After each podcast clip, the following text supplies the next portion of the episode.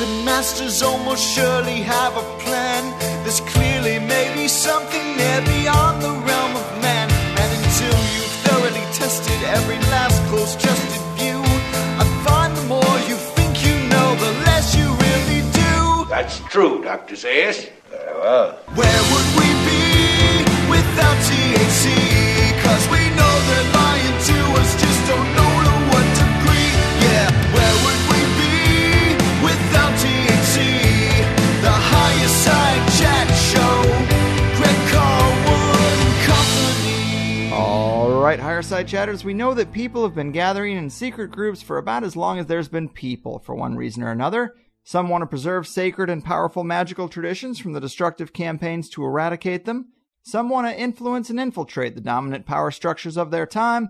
And some want to covertly organize world events, enslave humanity, and be the last hidden hand that reigns supreme on this island Earth. But unless you intend to spend years climbing the ranks of the countless societies, sects, and orders out there, to really know their traditions, true influence, and agenda can seem damn near impossible. But fear not, ladies and gentlemen, because the legendary author and now 7-time THC guest Nick Redfern has turned his attention to covert organizations in his newest book, Secret Societies, The Complete Guide to History's Rites and Rituals.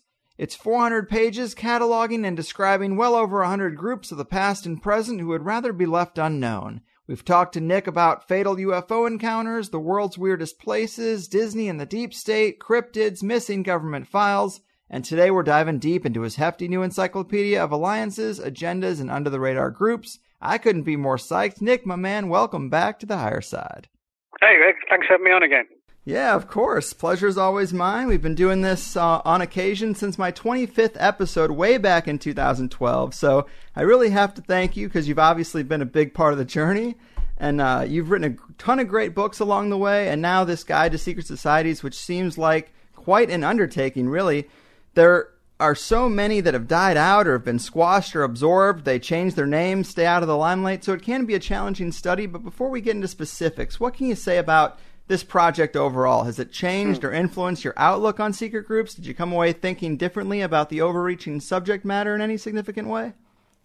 Well, I think more than anything else, just the very existence of secret societies suggests that in terms of history and sort of the ongoing world today, you know, we don't really see the full picture because there are powerful figures pulling the strings behind the scenes. Now, other secret societies are sort of more obscure, you know, where they don't have widespread power, so to speak. Other ones do. And, you know, there's a wealth of bizarre historical ones as well, and also obscure ones too. So, in other words, what I tried to do with the book was the format of the book, which was published by Visible Ink Press. I've done several books with them, and the layout is always the same. They like A to Z style, 200 entries per book. And so that was sort of the challenge, was to come up with 200 secret societies to talk about. Now, of course, if you're going to talk about secret societies or semi-secret ones, I mean, you have to include the obvious ones like the Illuminati and the Masons that everybody's heard of. But what I tried to do with the book was to also sort of dig out a lot of obscure groups, but also ones that were very intriguing and, you know, had fascinating stories surrounding them. And to sort of demonstrate to people the different meanings for what a secret society might actually be. Is it sort of a political group? Is it engaged in occult rituals and rites? Mm-hmm. Or is it something, you know, that's more of an economic-based organization that has an influence on the world stage, so to speak. So it pretty much covers just about everything that I guess conceivably could fall into the category of a secret society. Mm-hmm. Well, if you just laid out your mission for the book, I would say mission accomplished, because it's really good. Oh, well, cool, thanks. No problem. You cast such a wide net and cover so many groups. Let me ask you, how often do you find that a secret group at its core has some type of magical tradition, whether it's rituals to travel to the astral plane or alchemy or contacting entities or something along those lines? It seems to be one of the biggest catalysts for forming a secret group, with maybe racism coming in second. No, that's actually a good point, because in many ancient groups, you know, you have these stories and links to the occult and supernatural activity. I mean, even if you look at, like, the Freemasons, you know, one of the big influences is what's known as the so-called the Great Architect. And also, if you go back into Egyptian times, where they had their own secret societies, many of those were sort of based around, like, Egyptian magicians and things like that. Mm-hmm. And you can find that throughout so many of these organizations where, you know, they call upon ancient gods. You have secret societies that are not just occult-based, but have a connection with sort of devil worship and things like that. And I think the main areas that secret societies seem to gravitate to, power, influence, money, and the ability to control and lead, so to speak, and manipulate. And I think that probably says as much about not just the group, but the people who are drawn to them, people who have that sort of lust for power and influence, even if it's behind the scenes in a secret way rather than like an overt, open way. No doubt. And like I had mentioned, we've talked for many hours about many things at this point, and one slice of the weird pie you've written about and talked about extensively elsewhere is the Collins Elite. And they make an appearance in this book too, but until recently, when I would hear that a group within the government is looking at the ET UFO phenomenon from the perspective of demons, I used to think that was simplistic reasoning from people who just wanted to fit this strangeness into their religious paradigm. But maybe this is a perspective that we shouldn't dismiss right away. What can be said about the Collins Elite and the way they're looking at the ET issue? Well, yeah, well, the Collins Elite is a book that I first wrote about 7 years ago in 2010 in a book called Final Events. And it was a story that I was put onto by a guy named Ray Palmer. Ray lives in Lincoln, Nebraska, and his background's interesting. He's a priest, but he was in the 80s. He ran the MUFON chapter in Nebraska, the Mutual UFO Network. And he was approached in the early 90s by a number of people working on this program in the Department of Defense, which was essentially trying to resolve the UFO issue and even contact these, you know, alien entities, predominantly by something like remote viewing, like mind-to-mind contact. And the more that the group got involved in it, the more they came to believe they were dealing with something that wasn't extraterrestrial, but something that was quite literally demonic. That's how they came to perceive it. Now, by their own admission, this was their belief system. You know, it wasn't something that was born out of hard, provable fact. It was their suspicions and their connections and linkages and putting all these different things together. But what began as a think tank within the government became more of like a secret society where they had not just intelligence-based people on the program.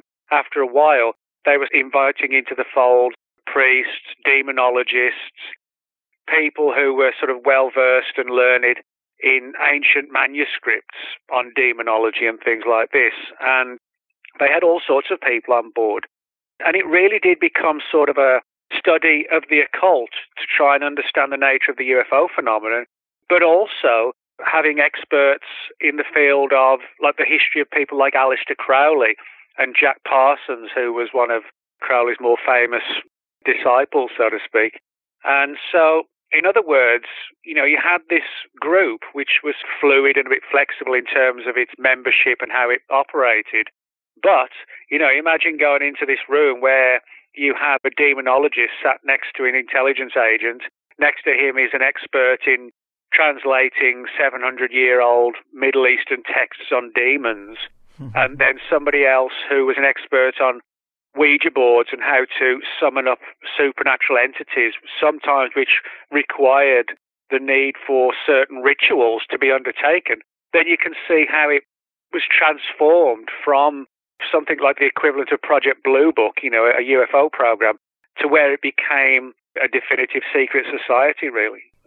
Yeah, I just think that is such an interesting perspective, really. And I guess another organization that comes up in this book is STAC, which is another group kind of associated with this in this vein, right? Yeah, and one of the interesting things is that I was never really sure what it stood for. STAC. I speculated in doing research that maybe it was something like science and technology and something else, you know. Mm-hmm. And because of what they're involved in, it could have been something like science, technology, and Christianity. But I don't know. I'm speculating or guessing there. But, yeah, that's one of the interesting things is that there were at least a couple of groups And certainly the Collins Elite still exists, but that, you know, whether it's under that name or nickname, I don't know today.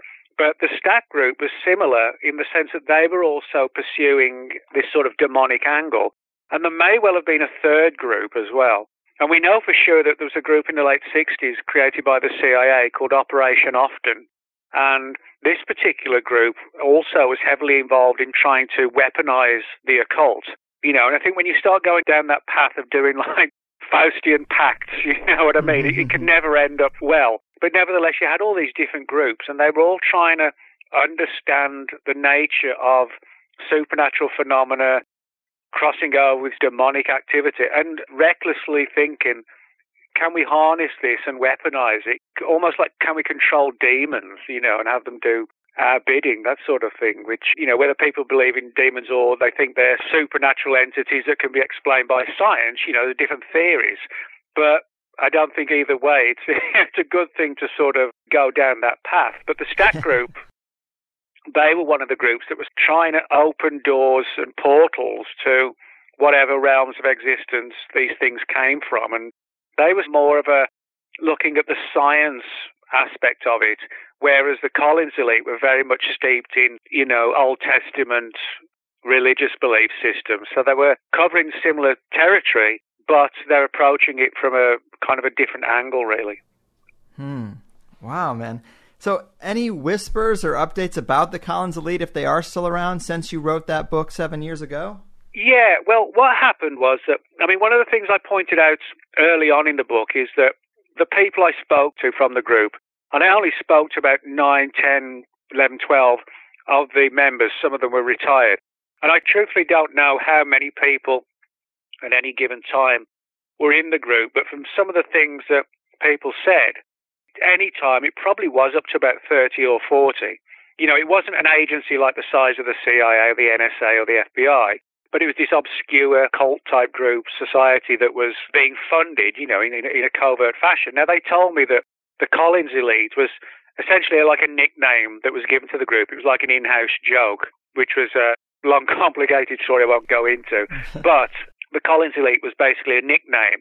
Now, there may well have been an official classified name, but if there was, I didn't get that.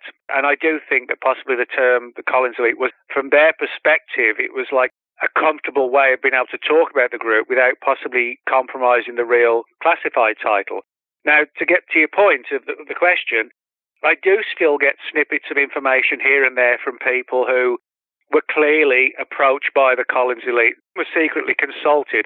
People like demonologists, theologians, you know, people who had looked into the history of witchcraft and things like that. And I've got several people who, since the book came out, said words to the effect of, you know, I was approached back in 1981 or wherever by this strange group of people from government, and they wanted me to decipher and translate and relate to them this 14th century manuscript they got their hands on.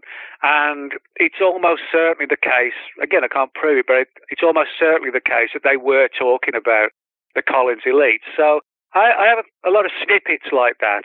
What I don't have, you know, is the definitive smoking gun. But when I hear these stories time and again, snippets here and there from different people, not just across the country, but actually across the world as well, it does sound like the Collins Elite, or at least the STAC group or one of these others, but maybe they're all part and parcel of a bigger kind of umbrella organization. You know, that's something I've occasionally thought of as well. So.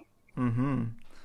That is awesome, man. I mean, the Collins Elite perspective, it also brought back the Montauk Project to the forefront of my mind, because that seems more in line with the type of magical ritual in certain respects, right? Well, yeah. I mean, one of the things that stands out from everything that Collins Elite did was that it required some sort of, like you said, like a ritualistic aspect of this, where, you know, when I said they were trying to contact what they first thought were aliens and then they came to believe were demonic entities, we're not talking about trying to contact them and have them come and land down at Area 51 or outside the White House. What it was like a mind-to-mind thing. And some of the guys said that the people who could do this really well, kind of similar to the remote viewers of the 1970s and the 80s, they had contacted on a mind-to-mind basis these entities, and initially they thought they were, as I said, aliens, and then the more they got into it, people in the project started to fall sick, some of them died, there was sort of weird runs of bad luck and like some sort of negative backlash, like a dark cloud descended on the program. And when it worked, when these contacts worked, and even though it went down sort of a negative path, the reason was because, to get back again to your point, is that they were performing rituals or getting themselves into altered states of mind and trying to summon these things and invoke them. So there was that ritualistic, altered state type situation that you find in many secret societies. If you look at South America, Africa, Central America, where you have, again, these ritualist activities, where you have the local shaman in the village, you know, gets into an altered state of mind and communes with higher entities.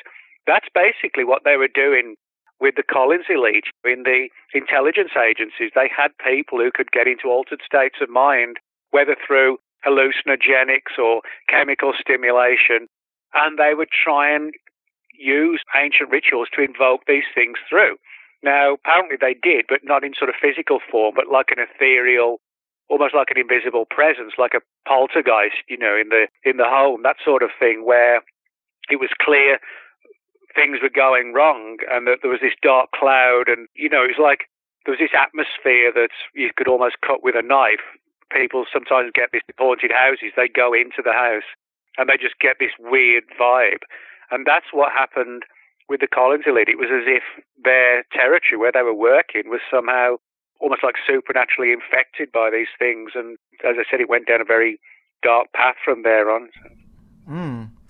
Yeah, man. And then like the Montauk Project has some similar elements in that it seemed to be heavily based on consciousness studies to a degree, or consciousness experiments. And people talk about things coming through portals, and I used to think about that in a very physical way, but now I looked at some more Montauk Project literature, and they talk about creating Bigfoot-like tulpas, which, you know, is like a spiritual entity. So I'm thinking, wow, like, and you mentioned Jack Parsons and Aleister Crowley earlier, the connections between ritual magic of an ancient type and modern science, it seems these people seem to be fairly linked, or at least have interlocking interests that aren't quite apparent on the surface. Yeah, that's right. I mean, if you look at, for example, both Crowley and Parsons, I mean, to a degree, they both had, we can make a good argument that they were both linked to UFOs. I mean, Crowley, for example, you know, was sort of notorious for performing rites and rituals, some of a very potentially dangerous nature, you know, calling forth supernatural entities, trying to invoke them. Again, for power, money, sex, influence, the usual things that you get with secret societies. And one of the perfect examples is just before the dawning of the 1920s, Crowley invoked this entity that was known as Lam, L-A-M. Right. And this, again, was when he was in this altered state of mind and performing this ritual. And if you look at Crowley's own drawing, his piece of artwork of Lamb, I mean, Crowley's picture looks eerily like the figure on the front of Whitley Strieber's Communion. The only difference is you don't have the heavy, thick, black eyes, but everything else, like a huge, hairless head on top of a small body and these penetrating eyes and pointed chin, it looks like a modern-day grey for the most part. Now, on top of that, one of Crowley's big disciples was, as I said, Jack Parsons. Jack Parsons in the 30s was one of the United States pioneering rocket pioneers, to the extent there's actually a crater named after him on the surface of the moon. And he was the leading player in the creation of the Jet Propulsion Lab in Pasadena. And even to this day, the JPL, every Halloween, they hold this sort of like a ritualistic little party to celebrate Crowley's life, and they bring these mannequins out dressed as Parsons and his cohorts, you know, in like white lab rats, that kind of thing. But Parsons had a really sort of interesting background because, as well as being a rocket expert, as I said, he was heavily into the occult and a major follower of Crowley. And before rocket launches, you know, he would invoke the ancient god Pan as a means to ensure a safe flight. So, you know, he had all these military colonels and lieutenants and generals, you know, hoping all these rocket tests were going to go well. And then you've got the guy who's at the forefront of the program, you know, and he's conjuring up supernatural entities for a safe flight. You have to wonder what the military thought about this, but they knew he was a brilliant rocket scientist, so they sort of turned their heads at his other life. But, you know, he got involved with L. Ron Hubbard long before Scientology and even Dianetics. This was when Hubbard was still a sci-fi writer, and the two of them engage in a number of ritualistic activities. And before his death in 1952, Parsons was convinced that at least part of the 1947 UFO wave, when it kicked off, he believed that he had somehow opened a door that allowed the phenomenon to come through. In other words, it wasn't as simple as aliens coming from another world and flying through our atmosphere. It was somehow that he had invoked them and allowed them to come through, or made it easier for them. Wow, I don't think I've known a lot of that stuff, but I don't think I ever have heard that Parsons himself thought he might be partially responsible for that kind of thing. Well, yeah, I mean, he was heavily into the whole flying saucer business. I mean, I'll explain how it happened. In the summer of 1947, you had the Kenneth Arnold sighting. That's what kicked everything off and led to the coining of the term flying saucer. Now, because Arnold's story was so fascinating, inevitably a book was going to come out on it. And Arnold's book, The Coming of the Saucers, came out just a few years later. And it's actually written by Ray Palmer. Ray Palmer was the editor of a number of massively selling sci-fi magazines in the 1940s and onwards. So in other words, you have Kenneth Arnold, the guy who kicked off the UFO phenomenon, linked to Ray Palmer. Now, Ray Palmer, as I said, was a major sci-fi guy in the magazine world, and Ray Palmer knew L. Ron Hubbard because at the time Hubbard was a sci-fi writer, and the two had crossed paths many times. And then from there, you have a connection also between Hubbard and Parsons. And there are rumors, and they are rumors, but it wouldn't surprise if they're not true, that at some point all these people met together. So you even had Arnold, you had Palmer, you had Hubbard, and you had Parsons in the same room chatting about all of this. Now, as I said, that's still at the rumor mill level, but it wouldn't surprise you because of the deep links that the four had together. So, again, you can understand why a case can be made that there was a direct connection between Parsons, Arnold, Hubbard, and all the rest of them in the sci-fi world who also gravitated to the occult as well. Oh yeah, those were interesting times for sure. And kind of along this line of thinking with aliens and demons, you read about the Loch Ness dragon cult, which I'd never heard of before. But if we're going to look at the possibility of aliens being related to magical workings, could this be true for the Loch Ness Monster as well? Well, I actually wrote a book last year called Nessie, which was about all the paranormal aspects of the Loch Ness Monster mystery. And there's really no doubt in my mind that there is sort of like an overwhelming paranormal aspect to a lot of late monster stories. You know, it's not just a colony of plesiosaurs and that's the end of the story. Now, one of the interesting things about Loch Ness is its history of phenomena that goes far beyond just the Nessies, so to speak. I mean, our old friend Aleister Crowley actually owned a house pretty much on the shore of Loch Ness called Boleskine House, which burned down at the end of 2015. And, I mean, the story itself of Crowley is, you know, intriguing enough. The fact that he had this house there, again, performing all sorts of rituals. This was in the early part of the 20th century. And, again, he was trying to summon up supernatural entities from within the loch.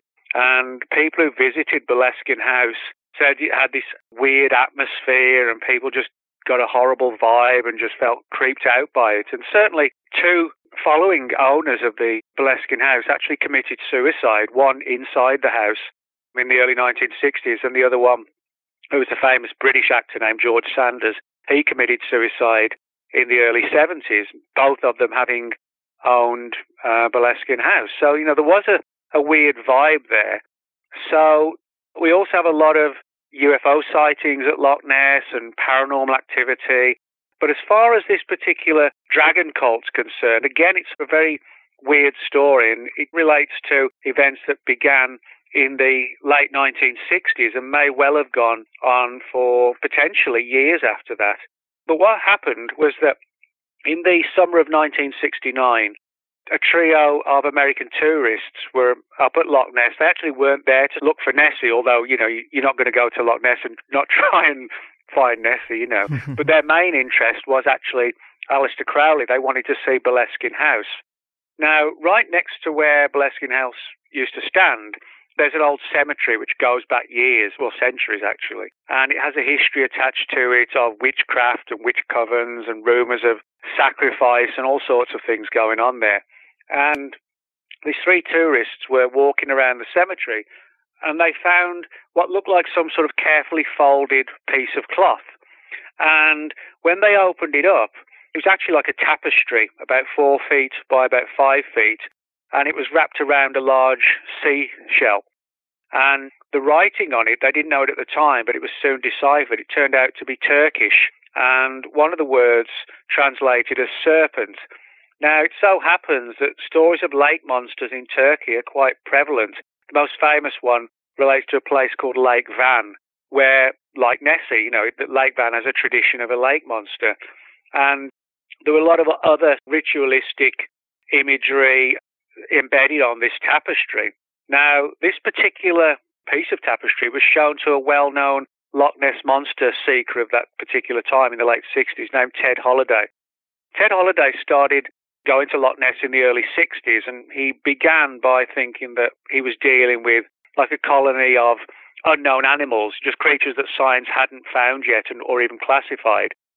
But the more that he dug into it, the more he began to experience like weird synchronicities and kind of like the Collins Elite, just strange stuff would overtake him. And there was like this unsettling atmosphere. And he was shown this tapestry and began to dig into this story even further and heard whispers and rumours locally that this dragon cult had actually been there for years, possibly decades, maybe even longer, and that in a catastrophic mistake, one of the members had mistakenly left that tapestry where it was after performing rituals the previous night, because it was the following morning when the tapestry was found. So Ted Holiday began looking into this more and more and came to hear a lot of disturbing stories, like sacrifices not of animals but of people. And he started looking into stories of, you know, how many people in Scotland go missing every year, that kind of thing. So he's really digging deep into this issue. And the more he dug into it, the more that Ted Holiday came to believe the Loch Ness monsters were something supernatural, not flesh and blood animals that zoology hadn't found or whatever. And he started to have weird experiences then. And it culminated in 1973 when he had an encounter right on the shores of Loch Ness with nothing less than like a full-blown man in black. And the following year, the exact same spot, he had a serious heart attack, which he perceived as like a warning, you know, to stay away. And he actually didn't. And he died young. He died at 59 from another heart attack. So, you know, some people suggest that all of this came back on him, really, that he didn't walk away from it. So the rituals, this secret dragon cult, the atmosphere that was already created by Crowley, you know, some people think it was ripe for, basically, for Holiday, you know, to sort of be on a doomsday trip almost. Damn, that is provocative stuff. I love it. I also remember we talked about Mac Toney's and his idea of crypto-terrestrials, that these physical aliens could be more closely tied to the Earth than just some convoy passing through from another galaxy, perhaps an ancient race living inside the Earth.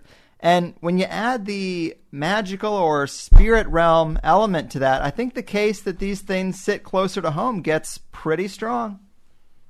It does, really. I mean, you know, you can look at a lot of these things where, I mean, it's like me when I first got into all this stuff as a kid, everything's black and white, as most things are when you're a kid, you know. You don't think too much about the feasibility of this or that. It's like Santa Claus. Mm-hmm. You don't question, well, of course he exists, you know, he comes down the chimney every Christmas Eve. And for any little kids who might be listening, yes, he really does. But, yeah, I mean, it's one of these situations where when you look into these kind of things, and it is all black and white to start with, but then the more you look into it, you find, well, hang on, this doesn't seem really logical, and this seems more feasible that we are dealing with like a homegrown thing. My view is that a lot of the phenomenon is not extraterrestrial in the sense it's coming from multiple star systems, multiple light years away, but perhaps something that's more coexists with us, you know, like multidimensional. It's still alien in one sense, but not extraterrestrial alien. It's sort of coexisting alien. Now, Mac's stuff was interesting and still is interesting. The idea that there could be surviving pockets of not us, the human race, but something very similar to Homo sapiens, and that when we started to infest the planet even more, that they decided to move underground, and that they only surface from time to time, and that perhaps they created the alien UFO myth as a means, if they were seen, nobody would ever guess what they really were, because we were so swamped with the UFO meme and the alien meme. So in other words, they were like a stealthy hidden society deep below the planet that only surfaces from time to time, but who were very skillful and adept at camouflage and subterfuge and making sure that we never really got on the trail of who and what they really are. And so they put out these conflicting stories. We come from Mars, we come from Venus, we come from Zeta Reticuli, you know, and keep us guessing, only because they knew they weren't supermen, you know, and they knew they were going to be seen from time to time. So the idea of a secret society of semi-humans might explain something else I talk about in the book, and that's the Men in Black mystery, which also has like a secret society and atmosphere to it. Mm-hmm. You know, the idea of these creepy-looking guys silencing people who've seen UFOs, but again, the witnesses describe them as not looking entirely human. They're sort of very pale. Their eyes are often described as larger and starey. They don't really seem to understand our mannerisms and customs. But, you know, they look enough like humans where you would pass them in the street, perhaps, and not look. But if you look really close, you would see a lot of odd angles, you know, that don't make them not look like us. So in that sense, perhaps the Men in Black could be crypto-terrestrials. Mm-hmm. Again, sort of trying to prevent people from getting too close to the truth of who and what this are, who and what this secret society actually is, you know. Yeah, great points. And I do love tales of underground cities and civilizations, and you have a great one in this new book. Apparently, according to Howard Mill, in 1931, this guy he had met, Dr. F. Bruce Russell, and his friend fell into an underground city in Death Valley? Yeah, there's actually a number of stories coming out of Death Valley. I mean, I could have made that section way longer, but I was limited, you know, to 150,000 words and 200 entries, and the publisher would have gone crazy if I'd have turned in like a 200,000-word book. But, yeah, I mean, the stories coming out of Death Valley collectively go back to the early 1920s and through to the latter part of the 30s and slightly into the early 40s. And they're all very similar, where you have people like explorers, you know, Indiana Jones types, prospectors, things like that, you know, people looking for gold and precious items, claim to have found ways into underground facilities, that sounds quite sophisticated, but who've either fell into or discovered old tunnels, caverns, some that may have been carved out, some may have been natural caverns that over time have been sort of carefully hidden. They've just got small entrances and exits, and that you wouldn't really know where they were if they were sort of carefully concealed. But the stories typically relate how these various prospectors and archaeologists and adventurers and explorers made their way, way, way deep down under the ground. You know, we could be talking like a mile, half a mile, more than that maybe, and coming across what looked like the remnants of ancient societies. Now, of course, if that's true, the idea that there could be deep under the California deserts, the equivalent of, as some of them described, almost as like Greek architecture and Roman architecture, temples, you know, pillars and statues and massive ancient rooms. Hmm. If that's true, then it would massively alter the history of the United States, the idea that there was some sort of super race that existed way before us.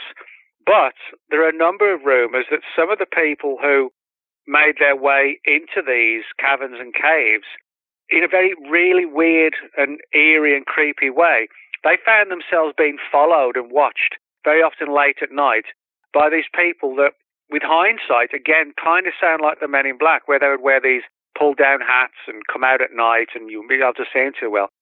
But these people were being followed, and occasionally they would cross paths with these people who would then glare at them, you know, as if to say, we know what you're doing and stop, you know, don't come back to our realm. And in some cases, it was like, I mean, a literal threat. It was, whatever you know, just stop right now. You know, nothing else will happen to you.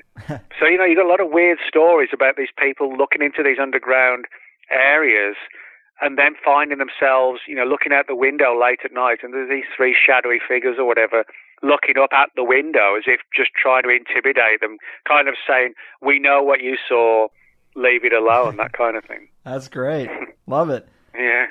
Of course, Antarctica has been the topic of much speculation, kind of in this realm, and I'm not sure if you've been seeing this crazy list of people who are going down there for some reason, but just in the past few months, John Kerry went down there as Secretary of State, as well as this Russian Orthodox Patriarch of Moscow, this Kirill III, and also Buzz Aldrin. And it really does seem like the possibility is they might have found something that a privileged few are being invited to see, religious, political, and space elite.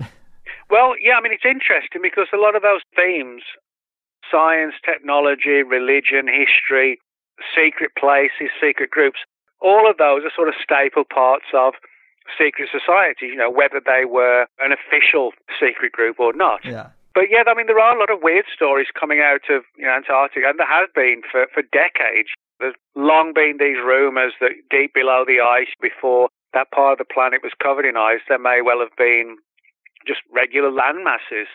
And so if that was the case, then even if there were massive ice flows came over and just overwhelmed the landscape, as it would now if there was like an ice age, but you might find that 10,000 years after the ice age and the ice is still there, you know, 300 feet down, you've still got the remnants and the, you know, the rubble of what was once New York or LA or wherever. But it's such an impenetrable kind of landscape that no one would ever know. So I do sometimes wonder if that might be the case with things like Antarctica. I'm not really a big fan of the idea, you know, that there are these gigantic alien bases deep below Antarctica.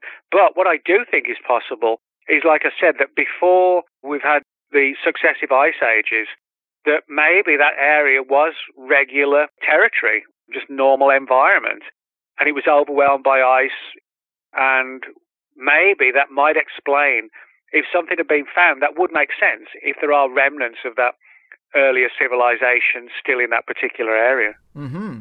I mean, human history is a lot longer and stranger than we've been told, it seems. I mean, the evidence seems to suggest that. And Antarctica is the fifth largest continent. You'd expect there to be something interesting worth digging up. I've heard some people suggest that maybe even Atlantis was a city on Antarctica, and that this whole continent, I mean, it is technically underwater, so maybe there is something to that.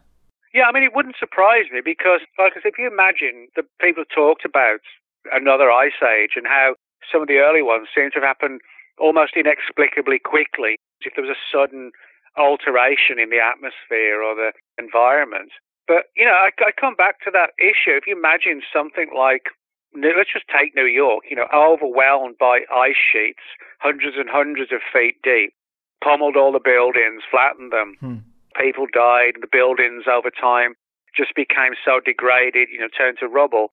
And we're talking over a period of thousands of years, so there really wouldn't be much left beyond what you would find at an archaeological dig at Stonehenge or somewhere like that. So I could see how something could be found, and maybe plans would be undertaken secretly, probably, to dig further into Antarctica, to dig down, you know, and actually see if there's any way to penetrate what we perceive as Antarctica today and try and figure out, if we keep going down and keep going down and down, are we going to find evidence of a race, whether Atlanteans or whoever, that once lived there? And maybe kind of like Mac Toney's crypto-terrestrials, perhaps they fled the area when they knew what was happening, started over somewhere else. and perhaps seeing the ice flows, maybe that dictated why they decided to go underground, for fear that what happened was going to happen to the entire planet. Yeah. If we ever were on that landmass, it would be a good place to try and unearth things from the ancient world, which also does seem to be a subtext of the constant battling in the Middle East. To bring it back to a topic from your latest book, you talk about an immortality group based in Utah that might have sprung up around some ancient things found in Baghdad after the Iraq invasion?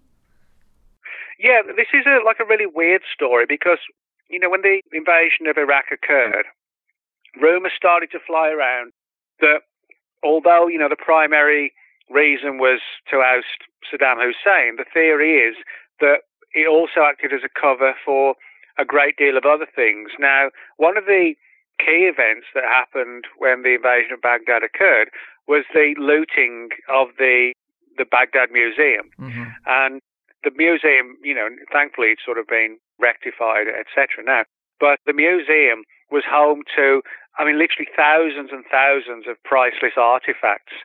But when the military went in, they realized, in conjunction with the staff who they were working with, that it didn't look like that these were sort of random anarchy-driven rioting and pillaging and looting. It seems that the people who had done this had done their best to make it look like that, but they'd actually specifically targeted certain areas of the museum where some intriguing artifacts were supposedly kept. Now, one of the rumors was that some of this material evidence was ancient extraterrestrial technology that was somehow linked to the legends of, like, for example, King Gilgamesh, whose kingdom was in what is today Iraq. It's a place called Uruk. Mm-hmm. And if you read the Epic of Gilgamesh, it talks about how he didn't really sound completely human. He was like a classic, one of the, you know, the ancient giants of the Bible and things like that. And Gilgamesh supposedly reigned for like 130 years, which, if true, you know, he clearly wasn't entirely human. But he apparently had an obsessive quest to understand and capture the secrets of immortality. That's, you know, that's out the basics of the story of the Epic of Gilgamesh.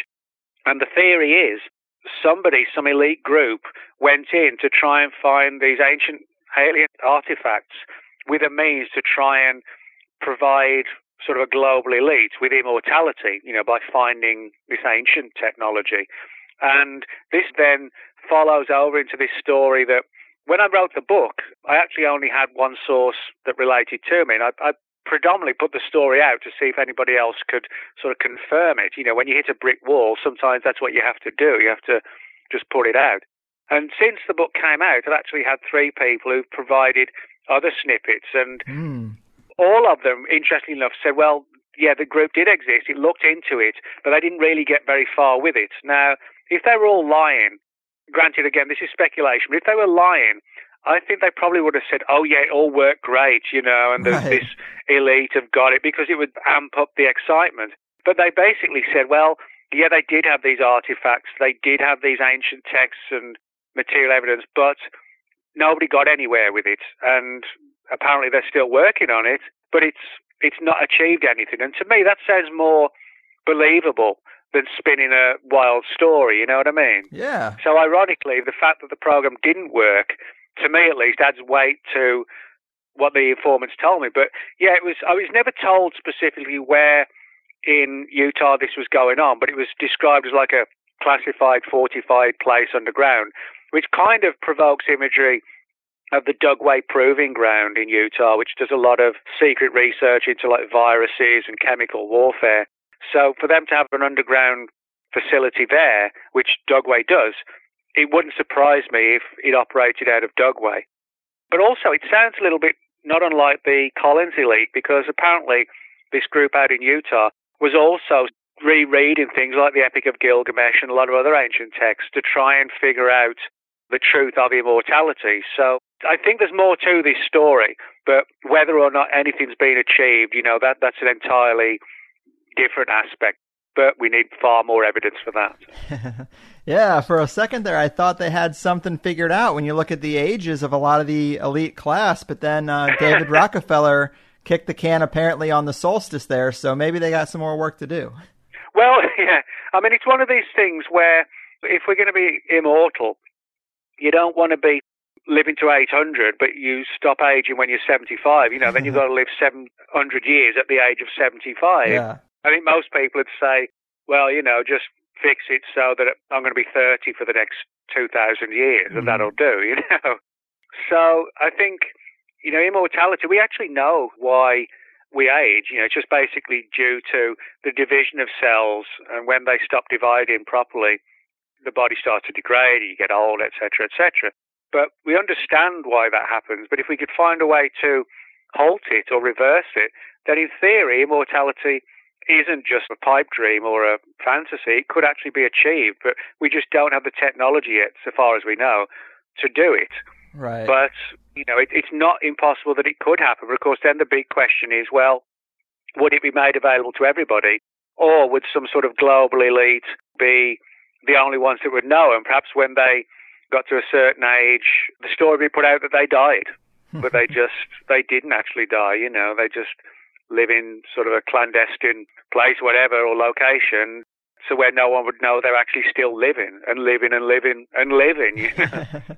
Yeah, well, I mean, that is some of the conspiratorial speculation around David Rockefeller's death, because it was announced on that solstice, which is a kind of a ritualistic date. But, you know, you're right about that. You want a young vessel. I don't think he's doing cartwheels down there or anything. No. Oh, man. So another thing I want to ask you about is uncracked codes. This Cicada 3301 saga in particular, pretty interesting story. I've talked about it a little bit before, but what can you tell us about that? This is one of these situations where we find a secret society, or is it a secret society, where we're sort of so baffled by the existence of it, but it does exist. Now, it's called Cicada 3301. And basically what's happened is that between 2012 and 2016, these strange puzzles have been placed online, and people have been encouraged to essentially try and crack these codes. And all sorts of theories have been put forward as to who this group, this clandestine group is, and how and why they're doing this. Now, one of the interesting theories is that it's actually some kind of intelligence agency, whether of the US or the UK or who knows.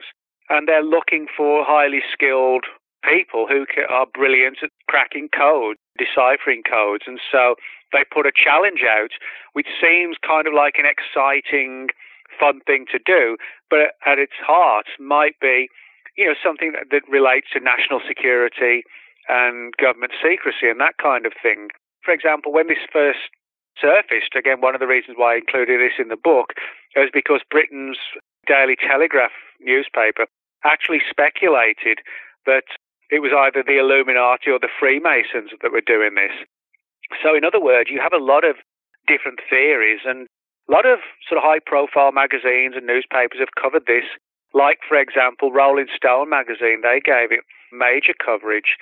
Now, one of the things that Rolling Stone magazine found out, as they dug into it, was that a 2013 version of one of these codes that came out was actually a cipher based on one of Aleister Crowley's writings. So again, you know, we have this going back to Crowley. And you also had, like, Britain's GCHQ, which is the British equivalent of the NSA. There were rumours that they might have been involved in it, again, trying to find people to recruit. And people who were perhaps a little bit alternative and who thought outside the box. But to this day, we don't really know. So at one end of the spectrum, you've got people like the NSA or GCHQ. And at the other end, you've got Aleister Crowley and Freemasons and the Illuminati. And other people are somewhere balanced between the two. So it's a very intriguing mystery that's still going on. Well, any good mystery is going to touch on all those buzzwords and groups for sure. But this part of it was new to me. This is from your book. You say in November 2013, a message left anonymously on the website Pastebin came from someone who claimed to have been brought in from a superior in the military and said that the Cicada group was a left-hand path religion disguised as a progressive scientific organization comprised of military officers, diplomats, and academics who are dissatisfied with the direction of the world. Well, we've heard that before, haven't we? Well, you know, it's interesting because, again, to some degree, that sounds a little bit like the Collins Elite, and they were sort of, you know, getting bigger and bigger. You know, as you said, it's a left-hand path religion described as this scientific organization comprised of military people, diplomats, academics, which, you know, a lot of academics were brought into the Collins Elite, you know, not as members, but as consultants. So, in other words, we can find a lot of parallels and linkages between these groups, suggesting that they're all part and parcel of some bigger umbrella. And we're sort of looking at them, thinking or assuming that what we're dealing with is multiple, completely independent organizations, but in reality have, you know, like a central hub. When you find these connections with Crowley and demonology and secret societies and powerful people in governments and the military, you know, this even sort of ties in, like I said, with the, you know, the Iraqi issue. So put all those together, and I think a good case can be made that many of these secret societies are part of a much larger single secret society. Right. Yeah. Some like kind of they spider web out. Yeah. Exactly. And there's a lot of people that think just this past presidential election is the result of some kind of powerful underground network making a move from within the deep state. And I've even heard some say that they think the Cicada puzzles were a recruitment tool to find just the sorts of people with the technical skills to facilitate such a thing. Yeah, I've got to be honest, I haven't heard that one, but I mean, there's no doubt that sort of Cicada, you know, it's a major talking point. There's no doubt about that. And certainly agencies have picked up on it, you know, perhaps an agency that knows nothing about it but wants to know about it. And I think that's one of the things that certainly politics demonstrates to us, that the left and the right hand don't always know what each other are doing, and there are secret little cliques within political parties, and somebody's working for somebody else, and it gets really complicated, you know. I mean, you only have to look at the Russia thing right now to see that's not necessarily anything to do with secret societies, obviously, but you can just see how it becomes so complicated and just filled with intrigue because people just don't really know what's going on. Mm-hmm. And related to these things we're talking about, I don't know if you've heard this story going around of the missing guy from Brazil, but it's pretty interesting. It involves some type of high-level code, apparently. This guy, after keeping his room locked for a month, Bruno Borges had disappeared and left it in it, a fully encrypted language and symbols all over the walls, along with 14 handwritten books that were also encrypted, and a statue of Giordano Bruno, Italian philosopher, worth about $2,500. The books apparently were impeccable in symmetry and alignment, and his family knew nothing about the statue. He was alone when it was delivered. It stands on a symbol that apparently resembles an alchemist transmutation circle. He was constantly asking people to invest in a project that he had without telling them what it was all about. He had just told his mother he was writing 14 books that would change humanity in a good way, and he got a $6,500 loan from his cousin, and he said he was able to finish his project, but he disappeared on March 27th, and he left these 14 encrypted books arranged in a strange way around this center circle. Very odd. Yeah, actually, I did see that. And I've got a couple of stories like that, almost identical. One that springs to mind was a guy named Wilbur Wilkinson. In 1953, Wilbur Wilkinson, a friend of his named Carl Hunrath, they rented an aircraft from a small airstrip in Southern California, took to the skies because they were supposedly going to meet some very human-looking aliens in the California desert. And this was very much like the whole contactee movement of the 50s, you know, going out to desert locations and meeting these long-haired space brothers that they were known. And reportedly, Hunrath and Wilkinson had been contacting these aliens, kind of like the Collins Elite, in sort of a mind-to-mind fashion. And supposedly they channeled down that, you know, we want to meet you in the desert. Well, they hired this aircraft, took to the skies, and were never seen again. The plane was never found. Hunrath and Wilkinson were never found. And the police and the FBI, there was a quite extensive investigation, and nothing ever turned up at all. It was, for all intents and purposes, they'd vanished, the plane had vanished, there was no telltale fires in the surrounding hills, you know, in the trees or whatever, and they were just gone. Now, what happened was that the police and the press descended on Wilkinson's house. And in the basement, even his wife didn't realize this, but all across the walls, Wilkinson had sort of scrawled what he believed was like some sort of ancient alien language. And it was described in the local newspapers, the LA Press at the time, you know, who invited down or made their way in. And, you know, they saw all these sort of images, these strange hieroglyphics, etc. And it was perceived as being this sort of alien language that Wilbur Wilkinson, had been scrupulously writing it all across the walls in his basement, in his den. And he was never seen again. And apparently photographs were taken of this odd writing, and actually drawings of them were reproduced in the local newspapers.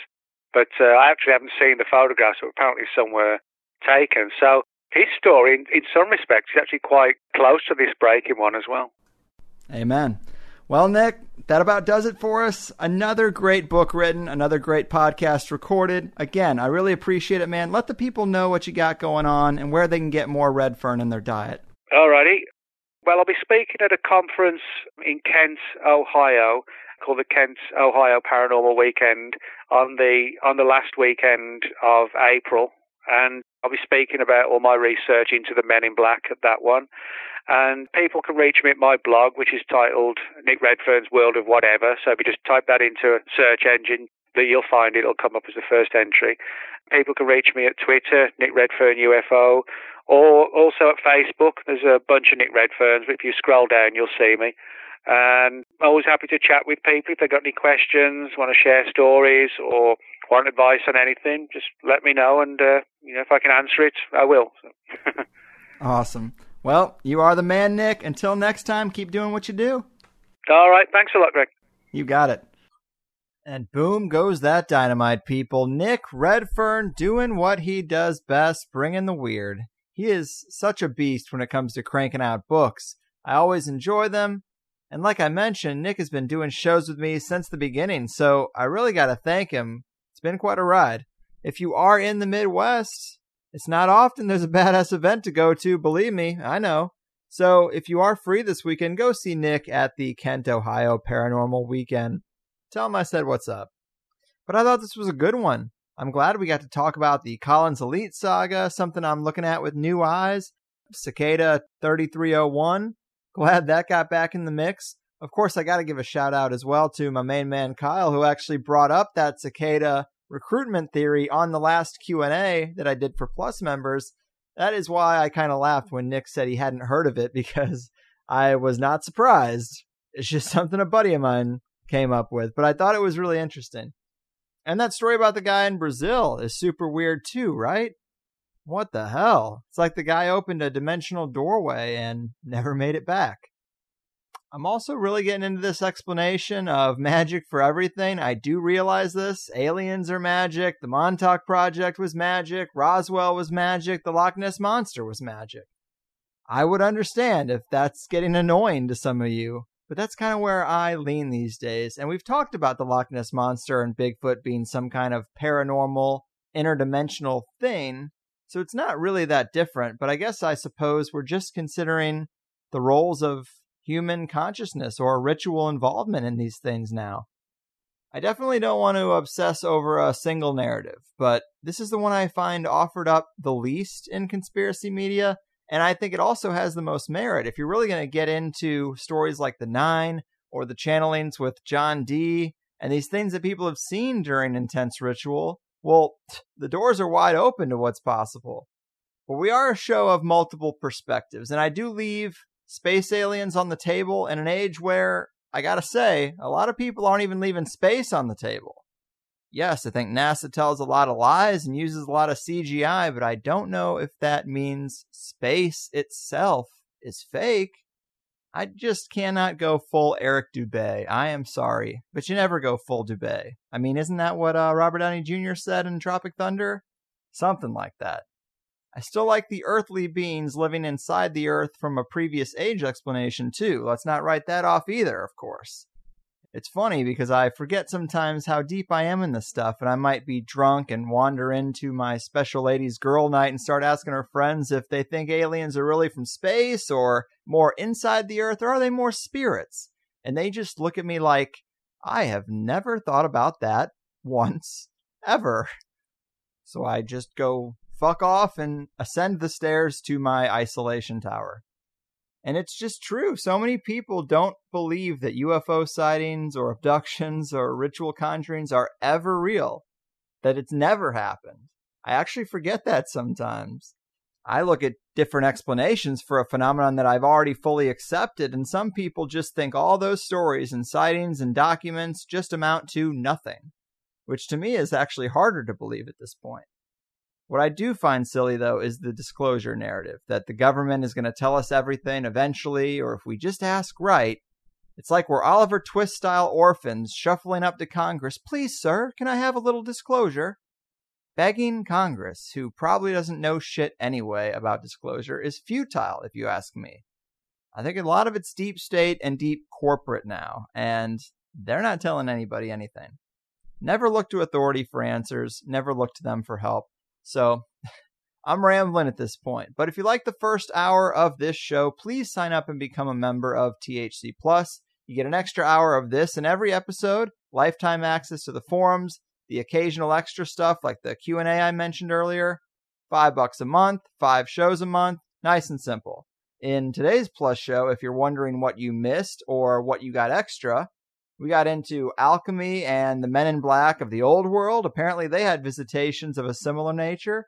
We talked about shamanic shape-shifting cultures and those traditions around the globe. There's way more out there than I thought. We also got into the story of the Hexam Heads, which was new to me, cannibalism and groups that practice it, groups and sects that have formed around UFO sightings like Heaven's Gate, the curious connections between fascism and the occult / UFOs. I mean, you don't have to dig too deep to see some threads there that connect. And maybe you're asking yourself why, like I was. We got into the case that the cattle mutilation saga could be more related to ritual than ray guns. Again, with this shit from me, right? And we got Nick's thoughts on the state of the secret space program. All classic Higher Side Chat stuff. Go to thehighersidechatsplus.com to sign up for the full ride if you haven't already. Thanks to those who do. This was a good one. I think I've done what I can. Your move, underground organizations, secret societies, fraternal orders, and ritual workers. Your fucking move. Lucid dreams are so vivid, 'cause you go to bed at 7 and your brain comes alive, 'cause you hate your 9 to 5. You wake up with a dread and make sure your cats are fed. Did your brain talk to a ghost who moved your coffee and your toast? As you listen to the Higher Side Chats, you get to your desk and your boss says it's a mess, and your soul slowly grows to a place where nothing grows. When you think he's not around, you insert a SETI sound. The OM says turn it down, and you say it's just the Higher Side Chats. Oh, do you think you'll be invited to Bohemia Grove, to a Bilderberg Club? Oh, do you think you'll be invited by a Rothschild to a party on a submarine? Diving down to the center of the earth, through the Marianas Trench, your teeth begin to clench from the sulfurious stench. The mask you're given doesn't fit, 'cause you're not one of them. Starting today, you'll make plans to get away. There's no one to hold you down, and the what-ifs start to drown. Then you wake to the glare of a cold fluorescent stare, and the light winks at you, 'cause its life is almost through, but it's holding on to quit time just like you. It's time for the Higher Side Chats.